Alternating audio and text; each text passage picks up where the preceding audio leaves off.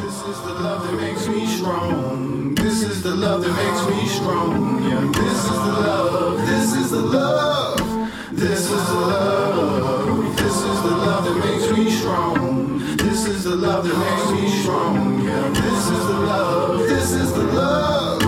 This is the love. This is the love that makes me strong. This is the love that makes me strong. Hello, and welcome to Dad-Daughter Dialogues, an opportunity to lift up me and my dad's relationship through discussion about politics, current events, and whatever else we can think of.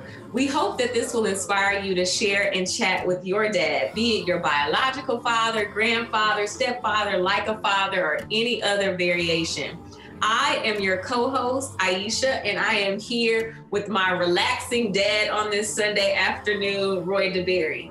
You're here, Aisha. Thank you. And it is a relaxing afternoon. It's very beautiful here. We had rain yesterday, but today it's just uh, beautiful sunshine. I had a chance to get up early and, and get some uh, tea and go out and sit in the uh, uh, chair uh, on the outside. And the air was very nice and clear and brisk, and the pollen was low. So had a wonderful morning. Uh, it, it's just good to be back together. You know, we, uh, we've had some tough weeks and tough months and a tough year. Yeah. And yet we can see, and at least some people, and I think I can speak for that as well, can see the light at the end of the tunnel, I think. And yeah. That's a good thing. I think we all want to be moving positive as we move part, towards the latter part of twenty-one. So again, just glad to be back and glad to be back uh, in this chair to chat with you today. Well, thank you, Dad, and thank you for those who are tuning in as well as those who are on Facebook Live. So let's get started. So, Dad, as you you know, you were talking about uh, before we got online, you had read an article um, that just kind of captured what you just talked about in our intro in regards to some tough times that we have been through, although we have seen a bit of some justice, um, but really the sentiment um, is mixed, even though justice was served. Yeah, I think that's right. And I, what I had was a, was a uh, a piece that was, uh, I guess it was published in today's Clarion Ledger, which is a Jackson newspaper. Yeah. And that's the, you see Mother Justice there and you see the scale there. But the, the, the writing says, but I should have been there for Breonna too, and Philando too, and Tamir and Michael and Eric and Ann and on and on and on.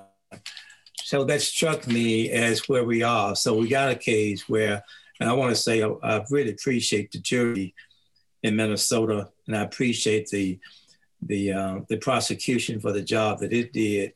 And I appreciate all those witnesses that came forward and showed a great deal of courage. And I appreciate the, uh, the D A, uh, Ellison, who had the guts and wherewithal and the courage to bring charges against um, that officer and hopefully the other three that would be charged later. So let me just say, uh, as you say, partial justice, I see it as accountability, at least for this one officer. And I think this piece is saying, but similar justice should have been done in those cases as well. And moving forward, we would hope for more, but we're gonna talk about that in a minute, where we think it's gonna take some policy change to make that that happened. So I wanted to, I see the glass is half full, not necessarily half empty. Um, but I said to you earlier that it's it's really ironic that uh, having experienced and understood the fourteenth Amendment since the, you know, the nineteenth century, and you think that there's equal justice under the law, and you're a lawyer. But why is it that when you look at a case like this, which seems to be so overwhelming, in terms of the evidence, both in terms of what you saw, but also what you saw in terms of what was presented. And as, as a as a bystander, you kind of watch that and see that. You still have this, I don't know, mixed feeling about just how this thing gonna turn out. Yeah. You know, you know in your head that everything leans that way, but because there's so much history compacted there, that you are surprised still. Mm-hmm. And that's mm-hmm. really awful. Yeah. You know, that, that you're surprised about something that ought to be cut and dried, but but but isn't. And I think it's because of what we know historically about the fact that so few, you can count them probably on one hand, uh, police officers that have been convicted uh, for killing Black people. Yeah. And I, you know, it's interesting you say that because I, I do an Instagram live on Thursday nights at eight o'clock and it's called From Where I Sit. And one of the people that came on the line said to me, well, how did you feel, you know, prior to the verdict coming out? And I said, it felt like when you jump into a pool and you're holding your breath at the bottom of the water and you're holding it as long as you can, you're holding it, holding it, holding it. And then when the verdict came out, it was like I jumped up out of the water and I could breathe. But at the same time, I had pain in my chest because I'd been holding the water for so long, maybe five minutes, six minutes as the analogy. And so while, yes, I'm happy that I can breathe, I still have this remnant of pain um, from being down there in the water. And that's how I felt when the verdict was read. I was happy that justice was served, but just like you said, you know, it, it, it saddened me that justice wasn't served for so many others. Sandra Bland, Oscar Grant, Michael Brown, you know, Breonna Taylor, the list goes on and on. And so that was, you know, in that moment, that's the analogy that I, I came up with. Right, that's right. And that's a, that's a very uh, powerful metaphor as well. Like you, uh, you inhaled when you got mm-hmm. that breath, when you came back up.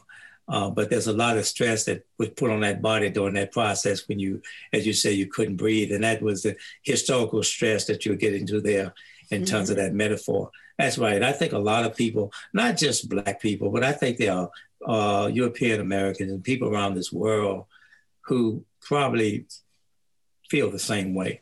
Yeah. Uh, and, and maybe they haven't had the same experience um, of, of dealing with this kind of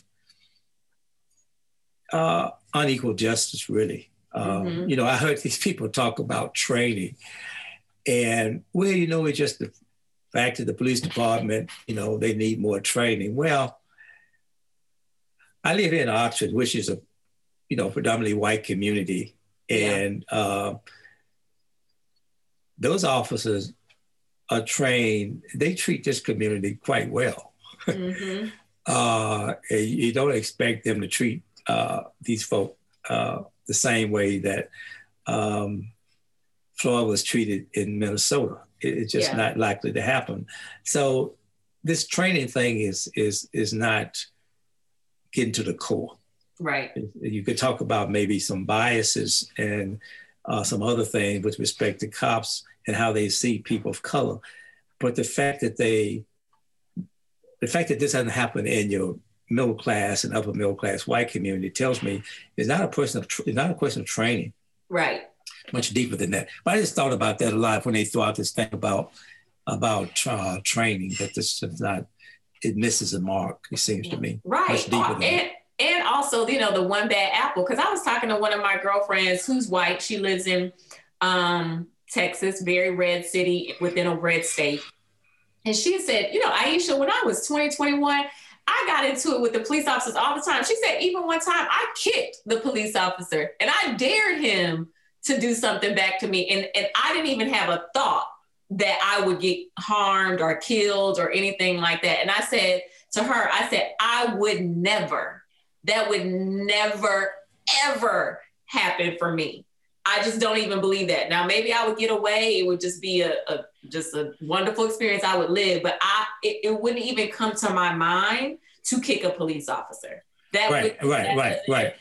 And, you know, and on a personal level, and we talk about this sometime, I talked about that in a couple of books that I've written, uh, articles and things like that that's been written over the years. And on a personal level, the only Uh, bad experience I had with the police officer, and that was, you saw that in that article that we did in the Commonwealth magazine, was yeah. happened in Boston, right? Uh, quote unquote mistaken identity, where uh, I was stopped, and uh, I think I was a freshman or sophomore at that time, driving a good friend of mine's, Hortense Spiller's car, and mm-hmm. she had worked in Kentucky and had a Kentucky license plate, and it was a Buick Skylark, and I was coming down one of the main streets, uh, not too far from Roxbury. I think yeah. it was in the Jamaica Plain area and uh, on Blue Avenue. And I was stopped.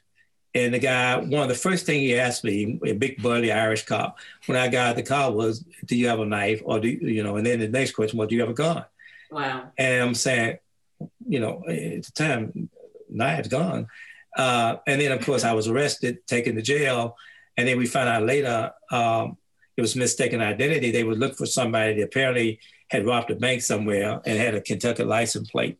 Mm-hmm. And they saw this black guy with this, you know, Skylark and Buick, and they just stopped me and assumed I was the person. Yeah. Other, I'll have other instances where I've encountered the police and it's been very pleasant. Uh, mm-hmm. You know, I've been speeding a couple of times and cops yes. came up to me and said, you know, slow down and keep going. Uh, so I've been fortunate. So on a personal level, um, I can't speak about the fact that I've had, you know, bad encounters with the police, even from a young age on. Mm-hmm. But like you, I knew not to do certain things, though, because we were told, given the kind of uh, environment we had to deal with. Right. But when we look at this thing historically, we know that, that there are concrete examples where um, it's not about training. It's about the fact of what kind of biases these people bring to the table. And you're right, it's bad apples. Yeah. But the problem is, and not all police are bad, clearly, right? Right, right. The problem right. is that when you got bad apples, why do you close rank? Why don't you call out these bad apples, get rid of them, and and then deal with them? And also on the recruitment side, where I think there ought to be, you know, and I worked with the sheriff's department because I used to be a county administrator, right? Mm-hmm. And I also knew police uh, chiefs in Jackson, knew the sheriff in Jackson. We're pretty good friends. Yeah. So one of the things we used to talk about was troop recruitment. You you do a good job of checking on these folk before you get them. Have they mm-hmm. been members of the Klan? I think that ought to, ought to disqualify right. you. Have they been trained in South Africa? Right. Apartheid. Right, right. That may disqualify you. You know, have you had obvious biases? That may disqualify you. Right. A lot of that stuff you could do in your training. You know, have you been members of militia? Have you been members of the, of the Nazi Party? Right. Uh, there are things that you could look for if you're doing your job. Now, I know in some cases, a lot of these police departments were just very anxious to just hire people right. and get them on on on on on, uh, on board, and that can cause you some of the problem. But even if they slip through. And they get there, and you know, because these guys usually have records going mm-hmm. back, you know, uh, one, two, three, four, five, six cases where they've been written up. Yes. And you just kind of like, okay, you know, just pass it over until you get a situation where you have a um, a deadly encounter and somebody's unnecessarily killed, particularly on um, uh, black men and black women. So yeah. we know it's much deeper than that. But I just didn't want to today focus so much on uh, the The, uh, this one case. I really want to talk about the fact that in the case of this jury, in the case of this uh, these people in Minnesota, they did step up in yeah. this case and, and did the right thing. And yes. uh, they should be commended for that, particularly yes. given the fact that we've had so few uh, uh, police officers to be convicted, particularly of murder. Yeah. You know, maybe manslaughter, but particularly of murder for killing uh, a person of color, particularly a black male or female.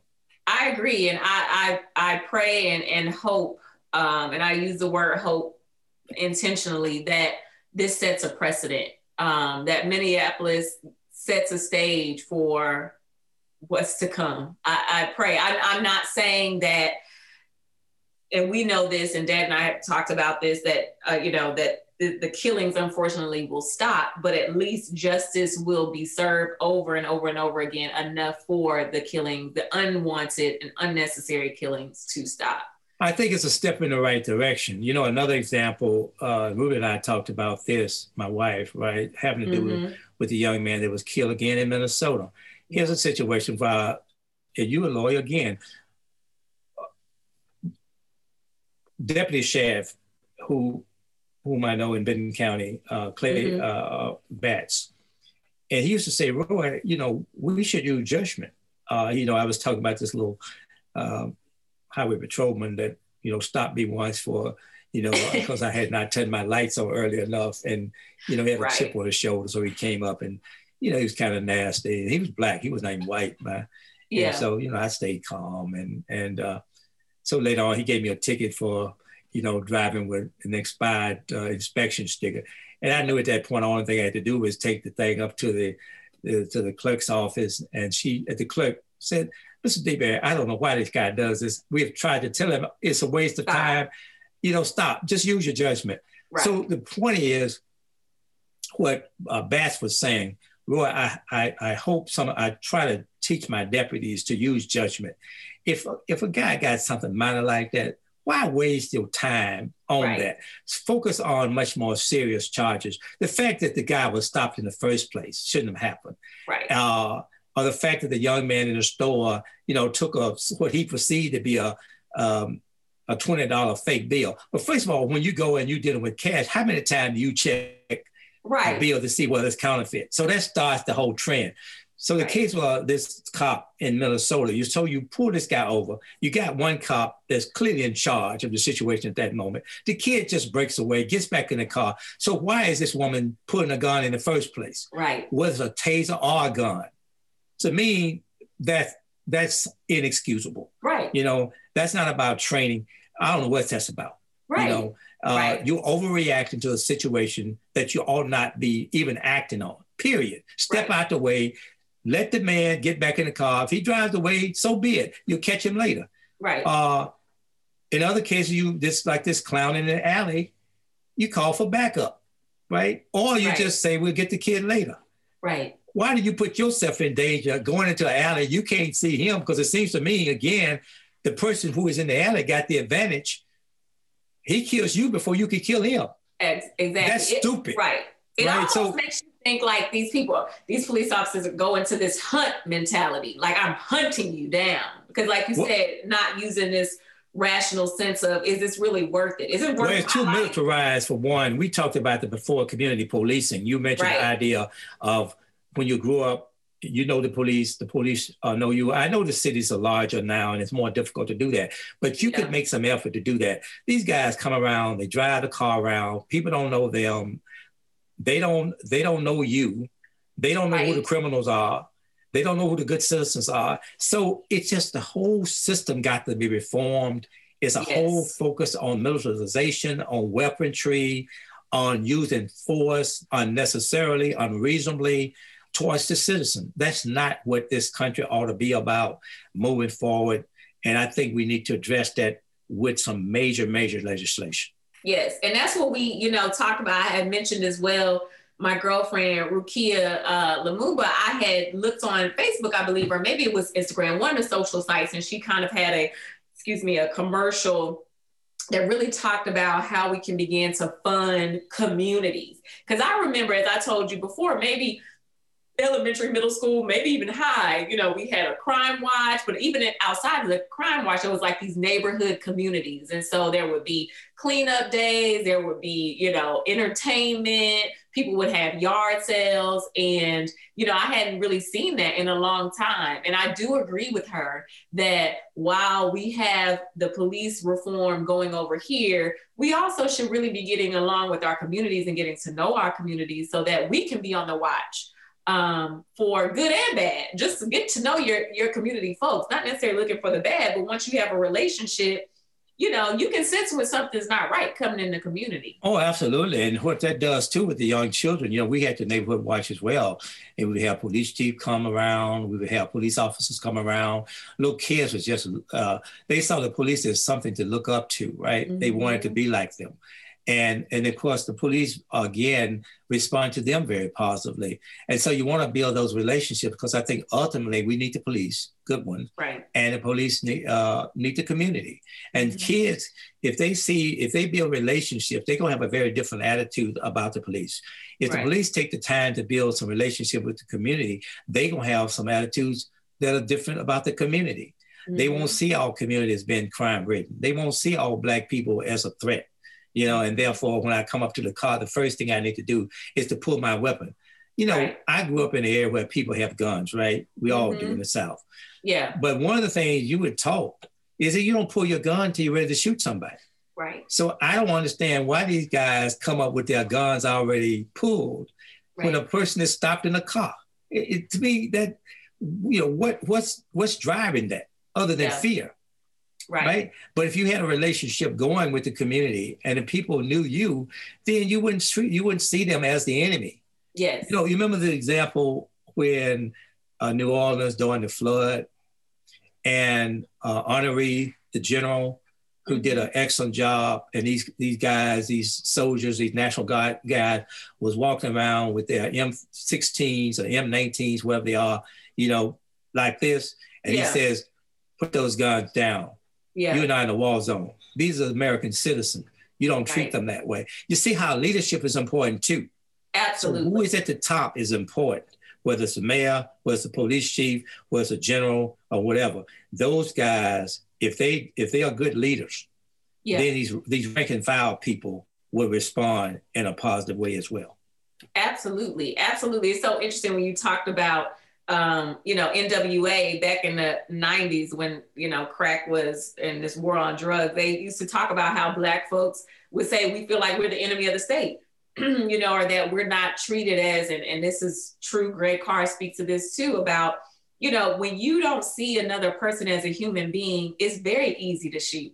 You know, you don't see them as a human like yourself, of course, you know, just, you know, It, all, right. all bets are off. Right, and we know we got all kinds of research out there going back many, many years about the other. Yeah, and that's right. If you if you see your neighbor as the other, then that means that neighbor is an abstraction. Yeah, uh, you know, I oftentimes say jokingly, some of my best friends are white, and, and, and you'll hear white people say some of my best friends are Black. Well, right, that's the abstraction. What you really should say is my best friend is a Black person or my best friend is a white person, because then it becomes personal. Mm-hmm. You know, when you get to know somebody on a personal level, they are no longer the other, and you yes. don't talk in the abstract about them. And therefore you feel their pain and they feel your pain, because you see each other as human beings, not as some abstraction out there. Uh, and oftentimes I think with the police and the community and the community and the police, it's all abstraction. And what yes. we need to do now is personalize those relationships across the board. You're right though about the community stepping up. I agree yes. that it's a two-way street, that we have a lot of work to do in our own communities to uh, to, uh, to bring things up to par. Yeah, and I mean, you even, you know, set an example of that. I just bought a home a couple of months ago, and one of my neighbors, I moved in an older uh, neighborhood in Atlanta, for those who don't know, and it's in a transition. Um, many of these folks in this particular neighborhood have been here over, I mean, fifty, sixty years, seventy years. Some of their grandchildren or children are still living in the homes.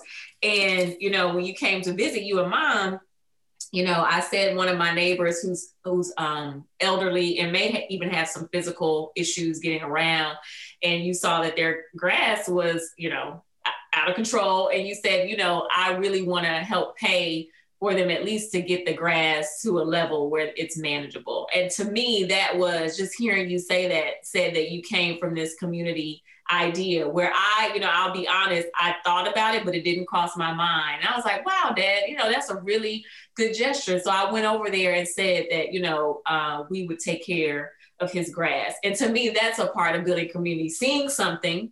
And if you can do something about it, helping that person. Right. And oftentimes, you know, it's the little things that can make the difference. Uh, these yeah. are older people who clearly got pride, right? And yeah. probably doesn't like to see the, the situation the way it is, but maybe feel somehow overwhelmed that there's nothing I can do about it. So I yeah. see that. And uh, I have the ability to help in some way. So yeah. it was just automatic for me to reach out. Because I would like to believe that if I was in the same situation, uh, that my neighbor or somebody that came to visit my neighbor would reach out to me. So you're right, it's about community. And from a community, you build a county, you build a state, you build a nation. And speaking about America, uh, we've lost it as a country to some extent. We see this in with the pandemic, yeah. where people say, well, you know, I'm asymptomatic, or I got the shot, therefore I don't need to wear a mask. Or you got the shot, so therefore why are you asking me to wear a mask? Cause, but the problem, the problem is I am my neighbor's keeper to some extent, right? Mm-hmm. So mm-hmm. if we do it for ourselves, then we do it for our community and our neighbor, that makes the whole country greater, right? Not less so.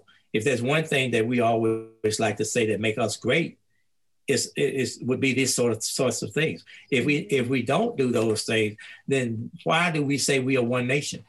Right. Yes, that is that is such a good point. I'm gonna start saying it to some of my conservative friends that keep saying one nation. I'm going to remind them. Thank you. One nation means one nation. Right. Under God, right. as as we say, you know, on the dollar bill. Yeah. Right. Well, well, let's put that in practice. Right. Because uh, it seems like it's the one nation, unless it makes me uncomfortable. Right, right, right. Or, or when we talk about rights, we talk about my rights. But mm-hmm. what about your rights? Right. In a democratic republic, right? We here together, so we share these resources.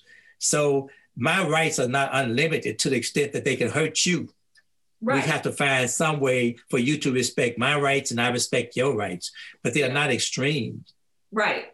And to know that giving someone else their rights doesn't mean you lose your rights. I think no. a lot of times some people get lost in that. Somehow they think because I allow an immigrant to be able to just, even though they may have entered this country not in the correct way, I still am going to treat them as a human. Now, we can work through the legal system of what that's supposed to look like, but I still need to make sure that they have a warm place, they have food and water, because they are human. That doesn't take away from me, that physically, that doesn't take away from me. Now, we can have the argument that you're paying more taxes, et cetera, et cetera.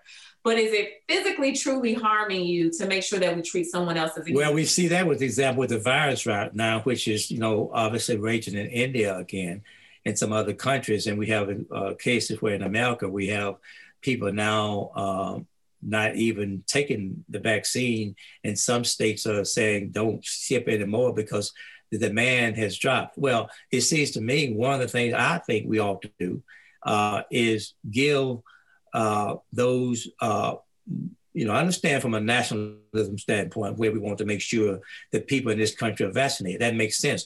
But by yeah. the same token, give that vaccine to other countries that may not have the resources to buy from Pfizer, to buy from Moderna, to buy from Johnson. Now, here's the here's the where's the win-win situation, right? Yeah. So I can be healthy, but if somebody else in the world is sick, I will eventually get sick unless that person is made healthy. So right. there's a correlation there. So forget about the fact of our own Christianity, right? And about the fact that we should do good. But it's, it's also makes sense from a health standpoint and an economic standpoint, because if these other people continue to get sick, eventually with air travel being what it is, with the various, you're going to get sick again too. Right. Because right. we have wonderful research institutions, wonderful, wonderful universities who have been able to come up with, and we talked about that on one of our podcasts, come up with this uh, miracle really within a short period of time. Mm-hmm. And we, we we should celebrate that, and we should. However, there are variants out there. So we could yeah. go chasing this thing again around the world, which help hurts us physically, yeah. but also hurts us economically. So it's in our best interest to not think of the world as being alien. And the reason why I mentioned that, you talked about the people, immigrants. Mm-hmm. See, I've always had a problem with the word alien. Yes. Because human beings are not aliens. Right. right? Uh, they may be yes. somehow misplaced, or maybe, um, you know, refugees, or what do you want to call them? But they're not alien. They're human yes, beings. Yes, please. If you hear this right now and you've been using the word alien, please stop. Stop using it. Please stop. Stop. Just stop. You know, we talk about this, you know, not to not to get off the subject, but we have talked about the power of words. And, you know, really, I've been sitting in this, Dad, and I haven't even mentioned it to you yet. So podcasters, you are finding this out right now, is that we have to work on language that empowers. There is so much oppressive language that we even use on ourselves as marginalized people. Correct. You know, like you talked about words like minority. Words like alien, those words go ahead and other you. It, it puts you in another, not other other folks, I should say. It puts you in one category of privilege and it puts the other folks over there. Um, and so again, that helps with having this disassociation, or they say cognitive dissonance, where you can, we tie it back, where if you were a police officer, you can just pull out the gun. I mean, seriously, it it, it can amount just to language, and and it seems like that's not powerful. A big deal, but it's really it's a powerful. big it's a big big deal.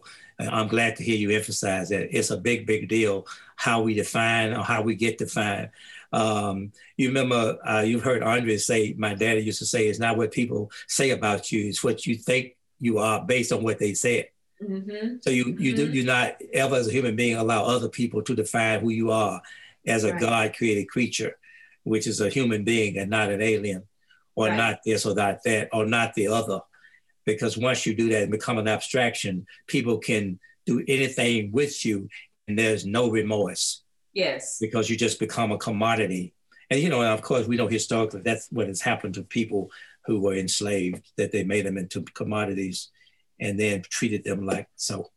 Yeah, absolutely. Well, you know, just talking about community and, you know, I know that we've, we've had some really deep discussions so far, but I am very thankful um, to have purchased a home. And we've talked about this on another podcast, which we may have not posted just yet to the listeners. Um, just the importance of owning land. I had read a, um, a little blurb yesterday from Andrew Carnegie that said the uh, majority of those who are millionaires are wealth, folks who are wealthy here in the nation either own real estate or have made their money from real estate. And so I'm just kind of putting this P S A announcement out there. Again, I, I've just recently bought a home, so I'm not trying to say I'm all that in a bag of chips, but what I am saying is that I agree with that. And I know, Dad, you've all always preached that as well. Absolutely. And one of the things that we talk about in our book, you know, uh, Voices from the Hill Country, and uh, I'm just, you know, so struck by these people we interviewed, and Mister Henry Reeves, who was one of the leaders there uh, during the thirties and forties and fifties and sixties, uh, was a landowner. Mm-hmm. And one of the things, and was a leader there of the of the movement as early as the nineteen thirties when he had to go underground because it was not uh, permissible for to use the name N double A C P at that time or any other kind of organization. They had to be, you know, clandestine. Yeah. Uh, but one of the things he talked about over and over with the people that he was trying to organize was this notion of trying to be independent or trying to be self-sufficient, because he said to be in debt or to be a sharecropper meant that you were essentially owned by somebody else. And yeah. so to the extent that you can get your own freedom, get your own way of being self-sufficient, owning land, owning real estate, owning something gives you uh, gives you uh, an edge. Uh, it's almost like the woman, Miz Robinson, who was landowner as well, who said, you know, voting child voting, I don't feel like I could be a citizen unless I vote. But she also was saying, I don't feel like I could be a citizen in a democratic republic unless I own something. Yeah. Uh, yeah. In other words, I, I want to be in charge of my own future, my own destiny. And I don't want, you know, my landlord to be able to come in and kick me off the land because I may be demonstrating, or come yeah. in and tell me, as we saw people having to move overnight yeah. because they teed off their landowner. Right. Who said, I think you ought to be out there, work, the kids ought to be out there working the land as opposed to going to school. Yeah. And so when they, were defi- when they defied this, then the old boss came in and says, pack up and leave. He said, when? Today, tonight. Mm-hmm. And that meant people having to go and live in um, and run down shack or live in a barn in the case of these people. So this notion, what you just expressed the other day, is, is so key. And I had that in my own ancestry with my grandparents and great-grandparents coming mm-hmm. off of uh, off of slavery. They bought land. Yeah. How they did it, I don't know. I, I need to research that. But I know they thought it was important, and it was important to pass it on because it gave them a kind of independence that they wouldn't have had otherwise had they not owned this land. Yeah. And, you know, just so you all know, maybe one day again, I'll post on uh, Facebook or even send to our subscribers a picture of the shack that Mom and Dad have have done. This has been a whole project, you all, for those who are listening. So Dad is... labor of love. It's been a labor of love. It's off the grid. With, with, with, with my mountain man nephew, who who is yes. who is a carpenter, who helped me. Uh, we put it together, and we have a story about the buzzards. I'm I'm writing that down. How we adopted some t- turkey buzzards. Gosh, yes, Keefer, if you're listening, but I'll make sure to share this with you as well. Yes, I'm sure Keefer has a ton of stories. One one in particular that he shared with us was Dad decided to completely be off the grid, have solar panels, and Keefer had never, from what I can gather, had never put together such a large solar panel. And Dad was basically like, you can do it. Mind you, this equipment is extremely expensive for anybody that knows about solar panels, which I'm sure many of the listeners do. So Dad has this huge solar panel in the backyard, and kudos to Keefe and Dad for putting it together for the most part. Yeah, and that's, that's again, an example of ingenuity and not knowing, you know, a whole lot, uh, but, but taking the ability to read and read documents and sort of figure out for yourselves. And Keefe is a very creative person. He's an artist. Yes. So uh, while I would sit and read and my other colleague would sit and read, Keefe would say, well, I think it should be that way. And I said, well, Keefe, we got to do this right the first time because we messed this up, man. We just lost twenty-five thousand dollars. Right. So, so, so, but, but, but, but uh, we got it right. It took a while, but uh, yeah, we all off the grid. We're still proud of that. We were down there the other day uh, and joined our solo uh, off the grid uh, panels. And, you know, now given the problem we're having with uh, global warming or yeah. climate change or what you want to call it, that electric cars and uh, being off the grid is going to be, that's the future, really. Yeah, it is. I'm telling you, Dad, I'm so proud of you. Shout out to Keefe and, we and just, all we, his kids. We were just five or ten years ahead of it. I'm telling you, we, I thought, and Mom probably agreed too, well, maybe my niece and nephew as well, we were like, Dad, Dad might be going a little senile, crazy. We're not sure. But Dad, you proved us wrong. The innovation. I mean, clearly people are talking about solar, and they were talking about it in California as oh, well. Of course, but, of course. But, of course. you know, in yeah. the South, Mississippi, we're talking about Oxford, Mississippi with a huge solar panel. Right, right. Um, My brother didn't say, he didn't, he didn't say he thought you I was crazy. He said I was crazy. So. But, you know, that just goes to, you know, Landon, I just want to close, kind of close out with this as well. In the past couple of weeks, I've had several um, friends and family members, some who I definitely need to get back in touch with, and, and you know who you are, in regards to finalizing wills um, for folks and really talking about estate planning. I had this conversation, a twofold. First part is my good girlfriend that I spoke about from Texas works in the area of estate planning. And she said, you know, Aisha, we have very c- kind of candid conversations about race, ethnicity, et cetera, because she's learning a lot and I'm willing to share. So um, she said, I cannot tell you how many pieces of property that I, that we end up uh, seeing given away and investors coming and buying them up. And she said, substantially, it is more African-Americans that end up losing these properties because they have not paid the taxes. And I mean, and she said, just to break it down, the taxes sometimes have been as low as like one hundred seventy dollars. Right. And that land that has been in the family for X, who knows how many amount of years has been gone. And so she is really working on as well. And, and we talk about this because I said, collaboratively, we have to do this, um, especially as you being a white person and knowing what's happening disproportionately, is to speak out on that and see if you can even just educate communities about the importance of holding on to that land. Um, and, and I'm seeing it here in Atlanta, you know, properties that, you know, once may have, you know, the home may have been sixty-five thousand is now selling, you know, someone buys it and they are now rehabbing it and selling that house for four hundred thousand. And I'm not exaggerating. No, um, not. And so I, I just want to send a public service announcement out there that if you know you may have some land or you have grandparents, if you're my age, check in with those living grandparents or with parents, just to see and ask about the land. That doesn't mean that you're trying to take it over, but just see where it stands. So at least when those those folks pass on, at least we know it'll be put in the hands of someone. That, that is so key. Yeah. You know, when I was county administrator, it used to be this thing every July they called it tax sale. Yeah. And you're absolutely right. These developers from all over the country and the world come in mm. and buy properties where people, and you're absolutely right. She's right. I've seen it as low as one hundred dollars. Wow. Or even seventy-five dollars. But clearly, uh, this is because the taxes went unpaid for a period of time, and sometimes just a small amount of land. But yeah. if you put all those parcels together, as these developers do, they add up. You know, uh, just uh, two or three weeks ago, I was on this, I moderated that panel with uh, with Darity and, and, and Mullen, the, yeah. the, the two people that had written a book on reparation. And one of the things that they had researched quite extensively over the years was how, the loss of Black land mm-hmm. and how much land was owned by Black people, you know, coming off of off of uh, off of Reconstruction and all yeah. the years uh, World War One and on through the Great Migration. Uh, that land is is really just meager now compared to what it was, you know, fifty years ago or forty yeah. years ago. And that land was either lost or taken or stolen, or in cases what you just mentioned, uh, taxes not being paid.